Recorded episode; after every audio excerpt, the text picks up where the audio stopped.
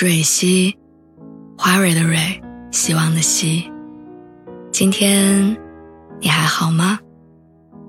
你可以在微信公众号和微博中搜索“蕊希”，每天晚上我都会用一段声音陪你入睡。听完今天的故事，祝你晚安，做个好梦。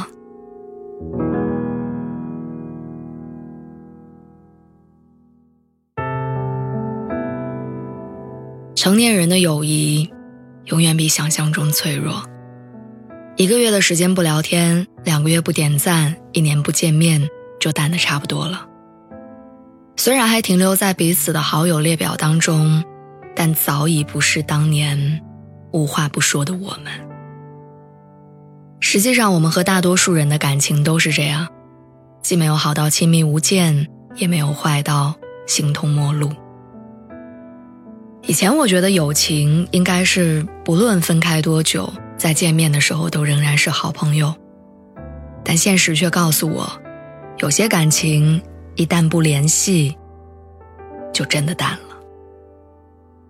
前段时间休假回了一趟老家，在幼儿园接小侄子的时候遇到了一位老朋友，他刚好去接女儿放学，我们都戴着口罩，但对视了几秒钟之后就认出了对方。他激动地问我这些年过得怎么样。其实当时我有一肚子话要说，但仔细想想，不知道该从何说起。故事的开始已经太久远了，过程又太复杂，我想没有人有耐心能把它听完。最后只能说一句：挺好的，你呢？他说他的日子就那样凑合着过，然后很开心的给我介绍他的女儿。他说现在孩子六岁了，明年上小学。终于能省点心了。聊了几句之后，他接到家里的电话，让他买点包子回去。于是简短的寒暄几句，我们就分开，没有依依不舍，没有拥抱告别，只是挥手再见。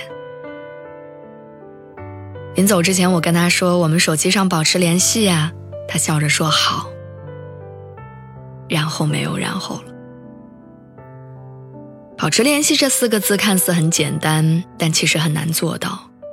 回想当年，我们俩从小学一年级就是同班同学，也是最好的朋友。我每天上下学都会等他一起走，他爸妈买了什么好吃的也都会分我一半。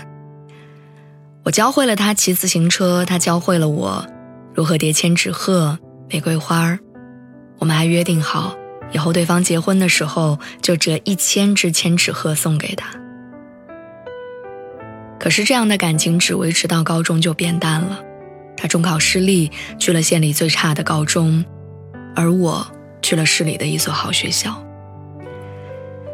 随着距离的拉大，我们的联系开始变少，见面的次数也屈指可数。工作之后，更是没有了任何往来。彼此有了各自新的朋友圈、社交圈，早已经把对方淡忘。后来我听说他结婚，还是从我妈口中得知的，因为两家离得不远，街坊邻居聊天的时候就会传过来。我妈当时还问我去不去，我说他没告诉我，而且我们早就没联系了。其实想想还是会有点唏嘘，从小学到现在。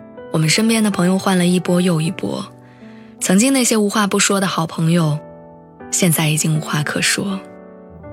以前那些可以肆无忌惮打扰的人，现在连朋友圈点个赞，都要反复衡量。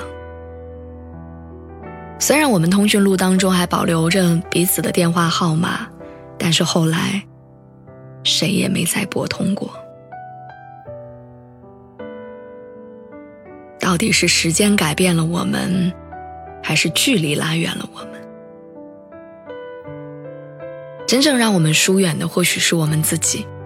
这一路上，我们不断的结识新的人，建立新的社交圈，同时也在淡忘旧的，缩小彼此的交际面，直到渐行渐远，直到消失。就好像两条小溪在某一处突然汇合，我们一起流淌了某一段距离。又在某一处突然分开，其实很多关系都是阶段性的，有期限的。友情也好，爱情也罢，可能这个世界上本来就是这样，会遇到形形色色的人，会和很多人挥手告别，会开心、失望、重逢、淡忘。但不管怎样，那些曾经一起度过的时光，会留存在我们的记忆中。感谢曾经的我们，也感谢那段逝去的青春，让我们能够成为现在的自己。希望多年之后，我们还能说出“认识你真好”。